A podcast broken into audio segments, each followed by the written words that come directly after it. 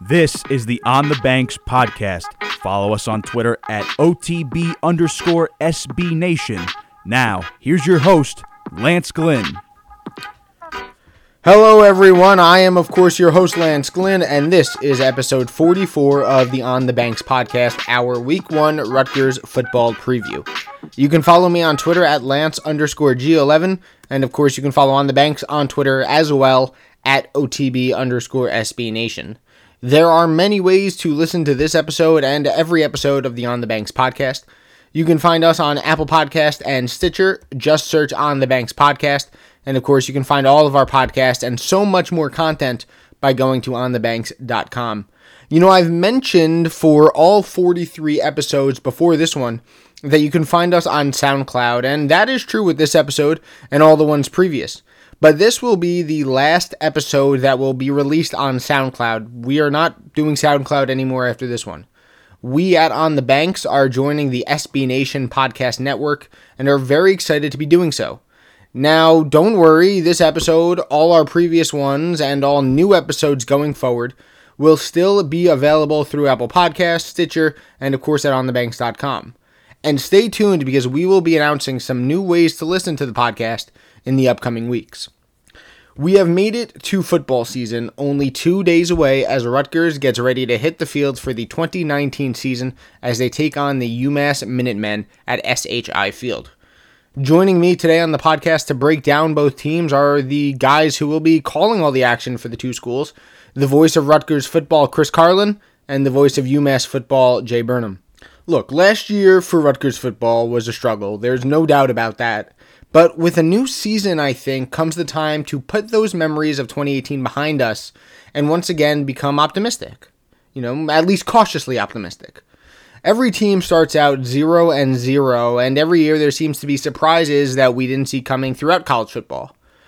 Sure, there is obviously uncertainty on this team, but with UMass coming to town on Friday, Rutgers has the opportunity to erase the sour taste of last year and start this 2019 football season on a positive note.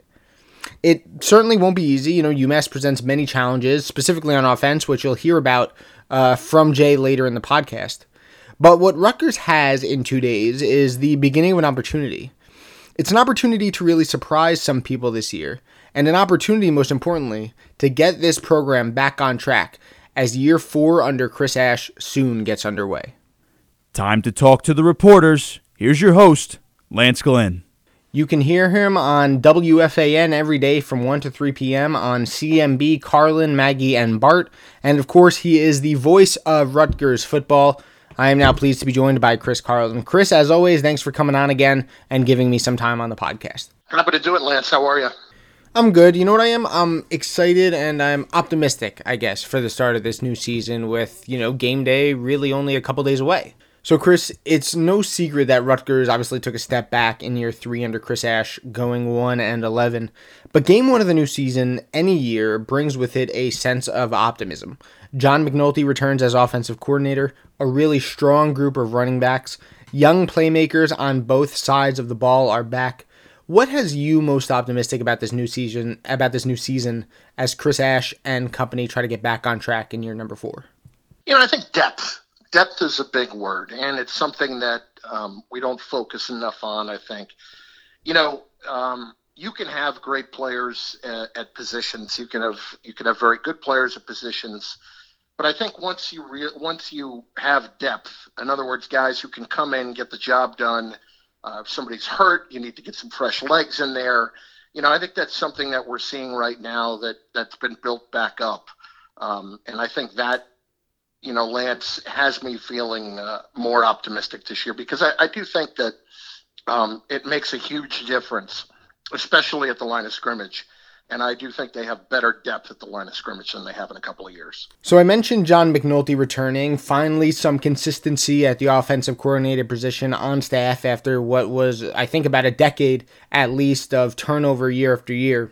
In your mind, though, how important is this continuity as the offense looks to progress and improve, not only at quarterback, but at receiver and, of course, on the offensive line as well? Yeah, I think it's important because of a couple of things, right? We always talk about well, it's so important for the players to be in the same system and, and to know it again for the for the following year. and it's something that they haven't had for a while. Well, I would also say that on the flip side, it gives the offensive coordinator in in John McNulty the chance to know his personnel better and to have a better sense about where you could put them in situations to be successful. And I think that's uh, incredibly important and probably part of it that doesn't get looked at enough. You know, John oversaw one of the best uh, eras uh, in this program's history uh, when it comes to offense. He knows offense, he knows quarterbacks. Um, I think John is a guy that is continually getting these guys better uh, on the offensive side and is is an excellent play caller. And I think John is, you know, if you're going to be able to put yourself in a situation to score points, uh, I think John's the guy to do it. Coach McNulty has plenty of weapons to work with, specifically at the running back position. You know, I think the strongest position on the team. You have maybe four, even five guys, you could say, who can handle the rock. I think it's one of the best. Them together is one of the best units in the Big Ten at that position. And I think John McNulty is going to want to lean on them, especially with the uncertainty surrounding quarterback. And kind of what we talked about with depth, right? I mean, it's it's an area where you've get you get more than two thirds of your ground production from a year ago back with Pacheco and Blackshear. And now you add in those other guys. You know, Kay'Ron Adams is explosive as a, as a freshman. I think he can have a, a real positive impact on this offense at spots. And you mentioned Elijah Barnwell. Uh, I think he has really done a great job of developing here. They have he's a player again. A, a word that you don't hear enough about is development. I think he's a player that has developed pretty nicely. And uh, Aaron Young is somebody that uh, can do a lot of different things. I think there's good versatility in this backfield too. You know, you can take Raheem Blackshear, you can put him in the slot, you can put him in the backfield, you can have both he and Isaiah Pacheco in the backfield at the same time. Something they got a chance to do a couple of times last year, but you know those those options are are, are there for them even more this year. You know, we talk about the strength at running back, but at the end of the day, there's is uncertainty at quarterback, as I said before. You know, it's still to be determined which receiver is going to rise above the rest. And the offensive line, it has experience, but it also has youth. With all of those question marks, what would you say is the biggest on offense? You know, question marks, I, I, I think just how you have a group of guys who are going to perform under the lights. You know, if the wide receivers continue to develop to get better, I think they have. As the offensive line, uh, a group that you know, again, we talked about depth, a, a, group that has some depth to it. I think it is. I think you've got guys who have gotten better. I think you've, you know, you look at a guy like Kamaal Seymour, who's now got, you know, what, 29 starts, something like that at right tackle. You look at a guy like Michael Maietti, who has been a, a, a consistent player at center over the last year and a half. I, think these are guys that can help uh, really set the tone for that offensive line. And I, I think you know, looking at it from a standpoint of question marks, I don't know that I look at it and think, well, this is a real problem or that isn't. I don't really know. I think the offense as a whole, until you really see them perform, you know, really the whole thing is a is a question mark. You know, meaning the you know the team in general. I think that's the case for any team. I think you have to look at it and say that um, until you see your players uh, in the pressurized spots, you don't know how they're going to react. So it'll be interesting to see. So let's talk about the quarterback position. Chris Ash is keeping the starting quarterback a secret. He says a plan is in place. They know who it is, but it is being withheld from those not in the program. How do you foresee John McNulty and Chris Ash using the quarterback in game one?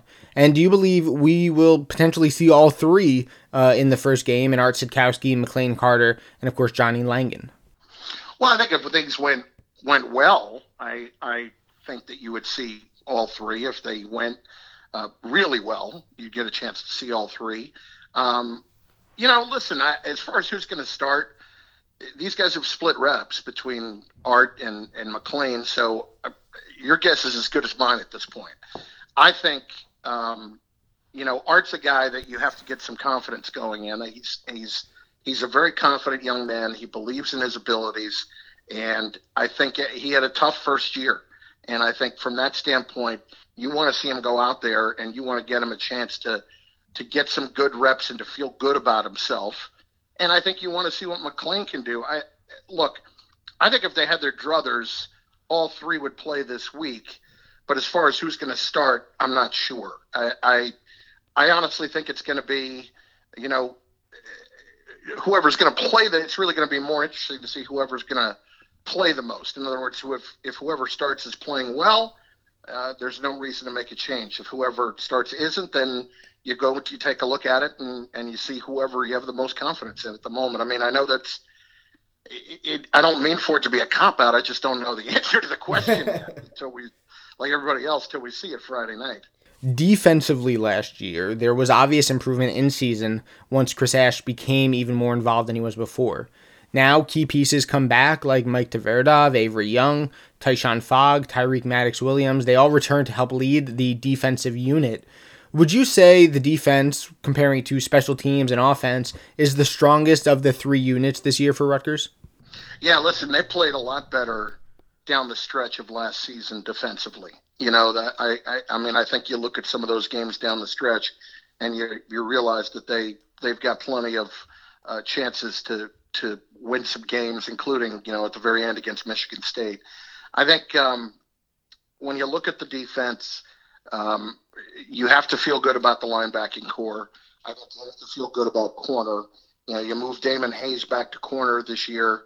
Um, he did a nice job at safety last year. He's been a corner before. I think he'll be good. You know, you mentioned uh, Avery Young. You know, you've got a guy like Tre Avery as well. Uh, and I, a guy that I'm excited about is Malik Dixon uh, at safety. I think he's somebody that, you know, if he's in there, he's got a chance to do some to do some really good things. And you know, on the D line, uh, we saw a couple of guys play really well last year. We saw Elorm Lumor play really well. I think with CJ Onyechi back this year, that'll add some depth at that at that jack position at that hybrid defensive end linebacker spot. They get some pressure on the quarterback, and you know, um, I, I think overall, you know, I look at the defense. I think it'll be pretty good. Uh, I don't know about, you know, if, if, it's one of those situations where they're going to be relying on quickness because of the physicality of the Big Ten. You know, can they hold up physically uh, with some of the offenses that they're going to be facing? Um, that's always a big question for any team. And with that linebacking core uh, specifically, they bring back a ton of experience with Fogg and Maddox Williams, among others. Do you believe that that's the group on D that'll be relied on most to really lead Andy Buh's unit?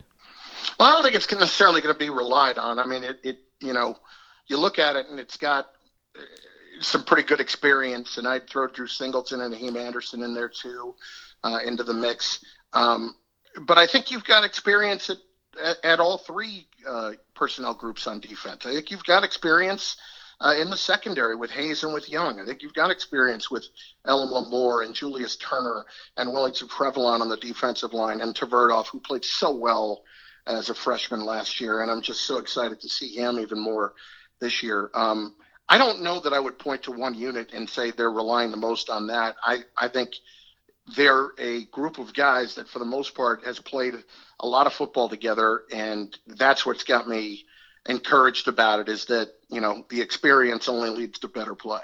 So let's switch back over to the offense. And look, people can say what they want about Arch struggles last year. And I think if he were to sit this year, would certainly help him grow to just watch and learn for a full season. But the skill positions last year, specifically the receivers, also struggled with drops and getting separation. In the group of wideouts that Rutgers has, who are you looking at to step up and separate themselves as either Sitkowski's, Carter's, Langan's big weapons, and of course their security blankets? Well, I think they have really good depth at the position now, too young and older. Um, I'm looking for Bo Melton to, to bust out. You know, this this is I think an important year for Bo.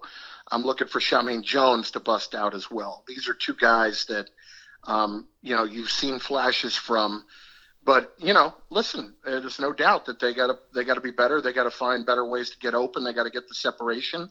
Uh, they got to give whoever's a quarterback an opportunity. And uh, but I also think you've got younger guys too, guys like Isaiah Washington, who I think can help them down the field. He could be a deep threat. Um, you know, they lost Montario Hunt to a torn ACL. He's somebody that, um, as a freshman, I think they looked at and thought maybe he can contribute. So that hurt a little bit. But um, I, you know, I look at these uh, receivers, and that's an area where you want to see the growth. You know, I think a lot of people look at the quarterback play last year, and the natural instinct is to blame the quarterback. Um, I think there are times where all three facets, whether it's the blocking, the quarterback, or uh, the receivers, were playing a big role in that too. This team, as we've been saying, offensively, obviously, is strongest at the running back position. Blackshear and Isaiah Pacheco return. We have heard great things about Aaron Young, Kay'Ron Adams, and others in camp. How dynamic do you think this group could be with all the talent it has? And how excited are you to see how Coach Ash and Coach McNulty deploy all these weapons that they have in the backfield? Well, we know you have some explosive guys, and that's exciting. Um, you know, I, I want to see what Raheem Blackshear, how they're going to use him this year. Um, I went back and did the math, and he averaged 20 touches a game last season when you included uh, 10 kick returns that he had during the year. You know, it, I think they would want that number to go up.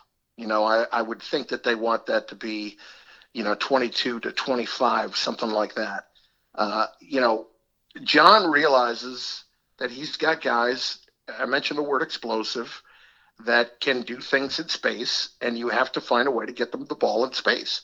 And uh, that's what I'm curious to see. How are they going to do that? Is it going to be on bubble screens? Is it going to be on end arounds? Is it going to be on wide receiver, uh, little over the middle screens? You know, all different kinds of uh, looks to try to get them the football. That that's what's got me uh, very interested to see how they deploy them because they do um, they do have guys that are capable of making plays uh, when they get the ball in their hands. Chris, a couple more before I let you go. You know, Rutgers fans grew impatient during last season and are expecting significant improvement this year, both on the field and, of course, in their win loss record. But to you, what is significant improvement? What does their record have to be? What has to happen for you at the end of this year to say this team got back on track in their progression under Chris Ash? You know, obviously you have to win more games, but you have to be in a lot of these games. You have to be not just competitive, you have to be very competitive in a lot of these games. Um, and I think they're going to be. I, I honestly do. I think last year was a very difficult year for a lot of these guys, but I think they learned a lot from it and I, I would say there's there's definitely a positive vibe going on right now. Um, in the Big Ten, it's impossible to put the number on it, but um, you know, all I could say is it's kind of like one of those things where, you know, they they win four or five games, you know, maybe get to six somehow, but if they don't, you also look at a team that was hanging in there in a lot of spots, and you know they were they, you could just see the market improvement with how they stacked up against these other teams, and I think that to me, yeah, I think it's going to be pretty easy for a for the for the fan base to see uh, if this you know that this team has improved and that they have grown and that they have gotten depth and um, listen, you can't win one or two games this year. You obviously can't do that. Um, but I'm hesitant to put a number on it at around five or six. I think that'd be great. Um, but I think you have to just see that they are um, they're in the majority of the games, most of the games. You're obviously playing some top competition in this country, but you have to be right there. You have to be able to to knock on the door, to be able to get an upset or two, that kind of thing and, and really put yourself in a position where it's not a question about whether or not the program has improved. Last one, Chris. I think what really hurt last year for Rutgers was the team's poor start. You beat Texas State at home pretty handedly, uh, but then you had losses to Ohio State in Columbus. You have a loss uh, at Kansas and then a loss at home to Buffalo.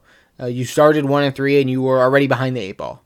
How important is it for this team, looking at the month of September overall, to at worst start two and two, and just to bring some positivity into October, and of course then into Big Ten play? Well, I mean, listen, I think two and two would be would be good through those four games, but um, I, I think you hit on something that's more important, and that's that positivity. It's the the positive mentality that things are moving in the right direction. That guys are feeling good about where they are. Um, that you you win the games that you're supposed to win. Uh, games that you have a chance to win at home, you have to take advantage of that, and um, you steal one or two. Um, I, but I think it's very important, Lance, to get off to a good start. I don't think there's any question that you want to find yourself uh, in a position early in the year where you're not talking about, uh, you know, one of those things of here we go again. And I, you know, I'd be surprised if that was the case. I, I, you know, just from what I've seen, I, I think it's an improved group. So we'll see how this plays out. But I, listen, I think you're right. You, you absolutely uh, have to look at the month of September and feel like it's an important month to get going. You can hear him this Friday night as Rutgers takes on UMass in the first game of the 2019 season. And you can, of course, hear him every day from 1 to 3 p.m. on WFAN. Chris, thank you so much for coming on the podcast and giving me some of your time.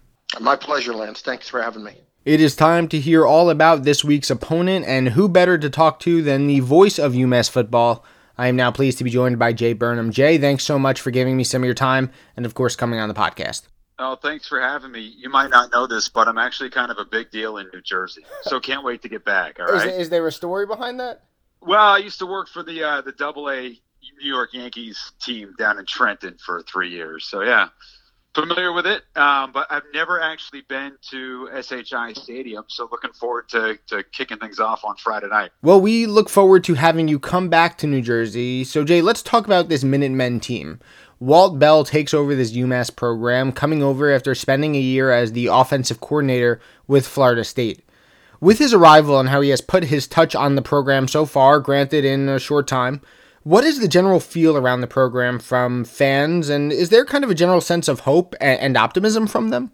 Yeah, absolutely. And, you know, not to get too deep into the weeds of the history here for, for UMass, but, um, you know, in the transition to the FBS level, I mean, this is a program that won a national championship in 1998 as an FCS team and then went to the national title in 2006. The struggle to FBS uh, maybe had to do with some, some poor decision making along the way.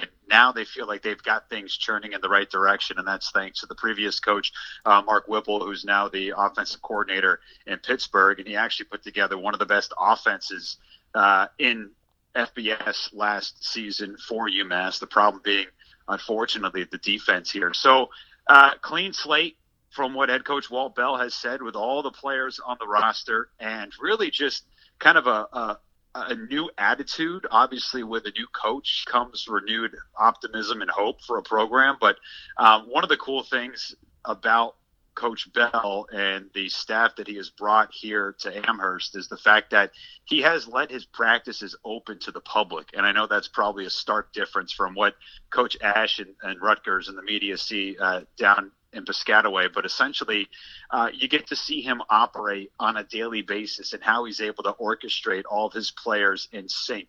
And so one of his big things is, uh, you know, no wasted time, Hufford, uh, hustle, effort, and all the other sort of coach speak things we hear. But uh, he's really put that into place here for UMass, and I'm eager to see kind of how that translates to you know the outcome on the field. Uh, the problem being is that you lost a lot of your powerful um, players from a year ago, and we'll see how he's able to kind of plug those pieces in. But all things considered, you know, he had a short window to recruit um, into the signing day of this year, and then this upcoming season, he's got, I think, 16 or 17 guys already that have sort of verbally committed, and guys that are three-star athletes, which is um, something that certainly you'll take uh, for where the UMass program is. And there's a lot of excitement and a lot of uh, buzz around uh, what's happening here at UMass. You know, I remember Chris Ash's first year coming to Rutgers. There really were no expectations. Uh, he had to rebuild. He had to build a new culture, bring in new players. What about in year one for Walt Bell? What are the general expectations? You know, this team went four and eight uh, last season. They lost a lot of experience at key positions. And of course, a new culture, like I said before with Chris Ash, a new culture for Walt Bell has to be installed. What expectations have the fans put on this new regime in its first year? Yeah, that's a good that's a good question. You know, and I think when you look at the schedule, it, it could be rather challenging, um, especially as you and I sit here talking on Monday. Uh, for that matter, neither team has announced a starting quarterback. What we do know is that each team will have one guy under center to begin the, uh, the, the game on Friday. We certainly hope um, so. We certainly hope so. yeah, let's let's hope that's the let's hope that's the play uh, the play anyway. Um, but here's the thing, and actually, if your fans are really into kind of getting a taste of college football and just hearing, you know, what the opposition is, we've just done a couple of uh, Facebook Live conversations with our athletic director Ryan Bamford, who came from Georgia Tech back in 2016, and then Walt Bell, uh, head coach, who, uh, as you mentioned, came from Florida State. And those guys sort of outlined you know, maybe a little bit of the expectations being, you know, playing hard, being consistent, improving, of course, all those things. If you ask the fan base, they're probably expecting maybe two wins. You know, this is a team that won four a year ago, but trying to take those strides to the next level.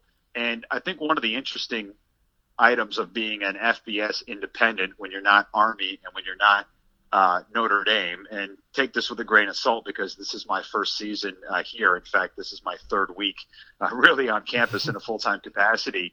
But what the athletic director Ryan Bamford has done, and he deserves a lot of credit, is the fact that they've been able to establish a very interesting schedule. And I'll give you a case in point. Like, for instance, last year, Georgia had UMass as the quote unquote tune up game heading into their uh, showdown at the end of the season, I think, with Alabama. Um, what that did for this program, and UMass was actually able to stay relatively competitive, and they've been able to do that against multiple SEC schools over the past four or five years. It showcases guys on maybe a higher plane, and who knows, maybe even led to the rising stock and status of one of the wide receivers here, Andy Isabella, who was taken in the second round of the NFL draft a year ago. So, uh, you know, I think maybe some people see UMass projected projected predicted at the end of the you know 130 FBS teams, but they've got guys in the NFL. They've got a second round pick um, that's now going to play for the Arizona Cardinals, and they've been able to do that because they've been able to showcase and highlight guys in those tough you know, buy games essentially. So mixing some of those games with games that you feel maybe can be winnable. Look, they've got Akron on the schedule, which has a new coach. They've got Coastal Carolina on the schedule, which has a new regime, and they've got Charlotte on the schedule as well. Those feel like three games that you at least uh, should have a, a fair shake in. And then kind of down the road, you know, they've got BYU at the end of the year. They beat Liberty, which made the jump a couple of years ago, but they've got you know more money than pretty much anybody else outside of Notre Dame, so they'll be competitive very quickly at this level. Uh, so it feels like there's a good mixture of teams that they can be competitive against and punch up from their weight class, and teams that they can hold their own against and win at their weight class. And so, you know, the hope is that they can beat the four win mark that they had a year ago. So let's look at the offense as a whole. You know, obviously that unit lost a lot. Andy Isabella was drafted, uh, I believe, in the second round at receiver. Andrew Ford, Ross Comis at quarterback, Marquise Young at running back. How has Walt Bell and his staff tried to fill those voids, considering the UMass offense was really able to put up some points against quality opponents 28 against Georgia, 42 against South Florida, two quality opponents that the UMass offense was able to score against? Who are they looking at to fill the holes that, you know, are now empty uh, going forward this season? Yeah, and in fact, if you go kind of over the, the, the macro there, you know, they averaged what 33 points per game, which is 35th in the nation. I know Rutgers fans are screaming for some kind of offense uh, like that. Um, you know, here's the thing. One, the I'll, I'll, touch upon the, the quarterback battle at the moment. Um, as it stands, I got two Jersey guys, by the way. Uh, Randall West, who's a senior, along with Andrew Brito, who's a community college transfer, a Paramus Catholic kid, who uh, he, by his own admission, didn't really play football up until his senior year at the university. Those two guys, along with the returner Michael Curtis, who was a part of a kind of a three-tier quarterback system last year. Um, your guess is as good as mine who takes the snaps, but I think you know, you might see a few of those guys kind of get into the mix over the course of, of, that game and the first couple of the games of the season. Uh, West is an interesting guy. He is Mr. UMass um, from Lawrenceville, New Jersey. Uh, sort of like hung around the program, got an invite. Uh, is the best attitude kid you'll ever see. The basketball team a couple of years ago needed pieces and he walked on to the basketball team. So he's been on the hoops team now the past two seasons. And whenever our head coach for basketball wants kind of a shot in the arm in terms of toughness and integrity and playing the game the right way, he'll put Randall West in there. Very smart. Um, so I think he's probably going to see some snaps on Friday. Andrew Brito is an interesting character because he's listed at 5'10. He's got a big arm and uh, your Jersey folks, will, he said that he's played, I think, with maybe 10 guys that are currently on the Rutgers roster. Um, he's shorter than you would like for a quarterback, and I think that's maybe led to him being overlooked a little bit. And so he's eager to prove something. He's been interesting to watch. He's also a guy that has mobility. And then Curtis, who held his own last year, was actually the guy that had committed coming out of high school to uh, Ivy League school. Uh, long story short, um, some sort of uh, academic snafu happened, and uh, not to his uh, fault, but to the, his high school's fault. And he ended up going to community college, and then UMass picked him up. So you've got three interesting characters there at quarterback. And I'll tell you this: one of the things that head coach Walt Bell said about you know losing your prime receiver, the best receiver in, in, college football last year by you know statistical measures and a Biletnikoff Award finalist and all those good things, is that now you have the door open for some guys that maybe were underlooked or underutilized because you had that one bright shining star. And so I think the feeling is from those who break down UMass roster and um, abilities, um, you know, grouping standpoints, feel that the wide receiver position is probably going to be uh, the most adequate position for head coach Bell in his first year. You know, while the offense had success, the defense really struggled. We talked about the ability to score. The defense, I believe, gave up close to, if not over, 40 points a game last year for UMass. You know, in addition, they lose Bryton Barr and Bryce McAllister, two defensive stalwarts, really the two leaders on defense uh, last season. Who is Walt Bell leaning on to lead that defense? Is it Chinedu Ogbonna, Isaiah Rodgers? Who are the leaders of that unit?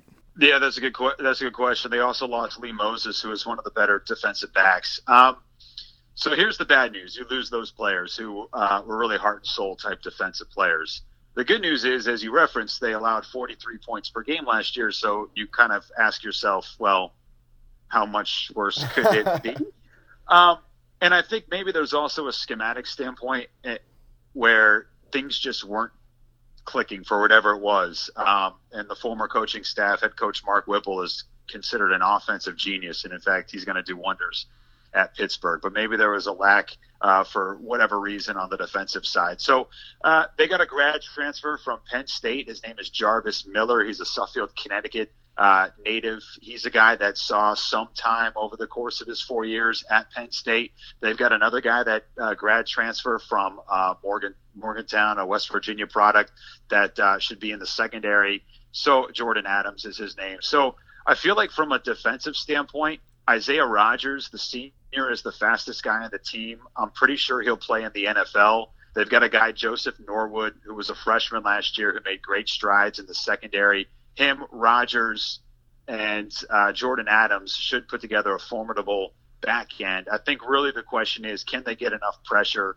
on the quarterback, or maybe can they scheme a different way when you're undersized? Uh, like they are defensively. And so getting a rush has been a difficult um, situation for this team. And so we'll see what, you know, head coach Walt Bell does. One of the names that we should mention here is Aazaar Abdul-Rahim, uh, who's the defensive coordinator, who is uh, really considered a top recruiter, was at Maryland, um, knows uh, some of the guys on, on your staff as, as you get new guys coming in as well. And so I'm curious to see kind of how he is able to schematically work with this defensive line and the linebackers to, to hopefully at least apply some pressure on Rutgers.